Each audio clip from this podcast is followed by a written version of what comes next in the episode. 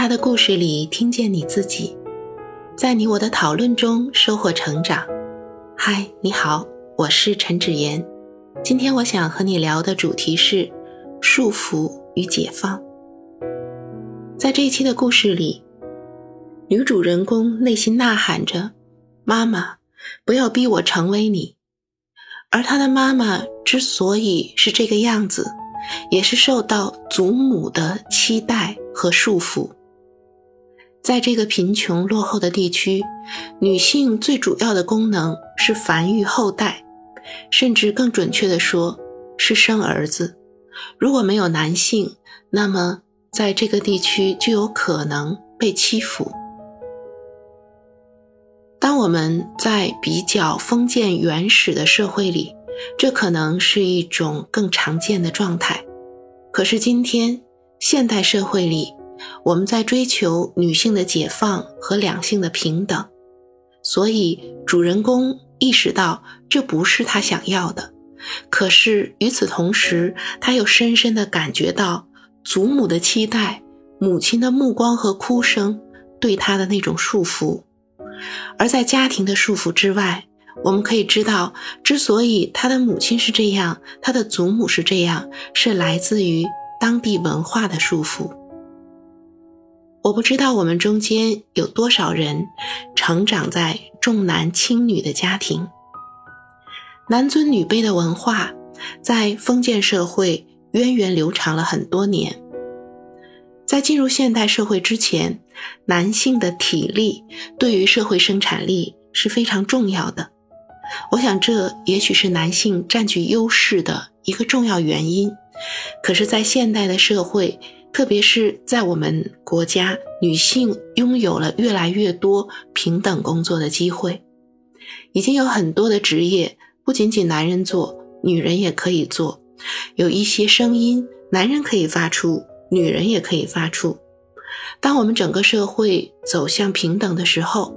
我们还需要注意那种重男轻女的成长经历，其实还会在内心深处束缚我们女性。对于自己的界定，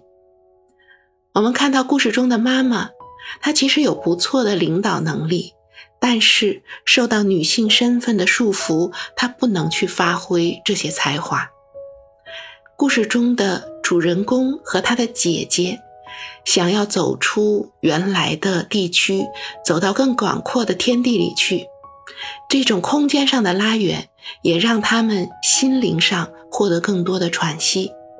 我们可能会看到，在有一些早年成长不幸的家庭里，或者不认同原来的家庭、原来的所在地区文化的人，会选择上大学，如果可能就尽量考远一些；将来工作，如果可能就不要回到原来的地区。这种空间上的拉远，也是想对自己的心灵。做一个解放，让自己有更多的自由，可以选择我想要的人生。可是重男轻女的成长经历，还可能潜藏在女性内心，束缚着这个女性，让她感觉到不够自信。有时候我会看到，尽管一个女性非常聪慧，她有很好的想法，但是因为她过去的成长经历，使她没有足够的信心去勇敢的、自然的表达出来自己的意见，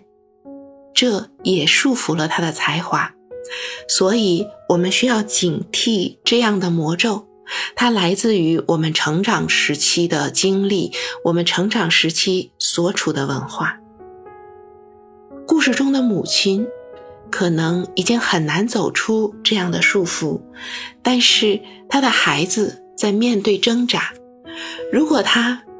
忠诚于母亲，照顾那个属于传统的那部分的文化，也许他应该留在母亲的身边，而代价是他自己真正的心灵自由和可能达到的人生高度。当然，这样的代价。太惨重了，而且我相信他的母亲其实并非全身心认同传统中那种更卑微的、更退居后台的角色。如果女儿能够走出自己的靓丽人生。母亲虽然有一个消化和接受的过程，但是她会发现，即使事情不是她所想要的那样发生，最后儿女会很幸福，而儿女也仍然能和他保持着密切的联系。我相信，在那个时候，这位母亲也能够更加的安心和满足。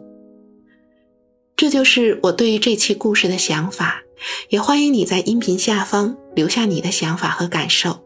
让我们在讨论中收获成长的智慧。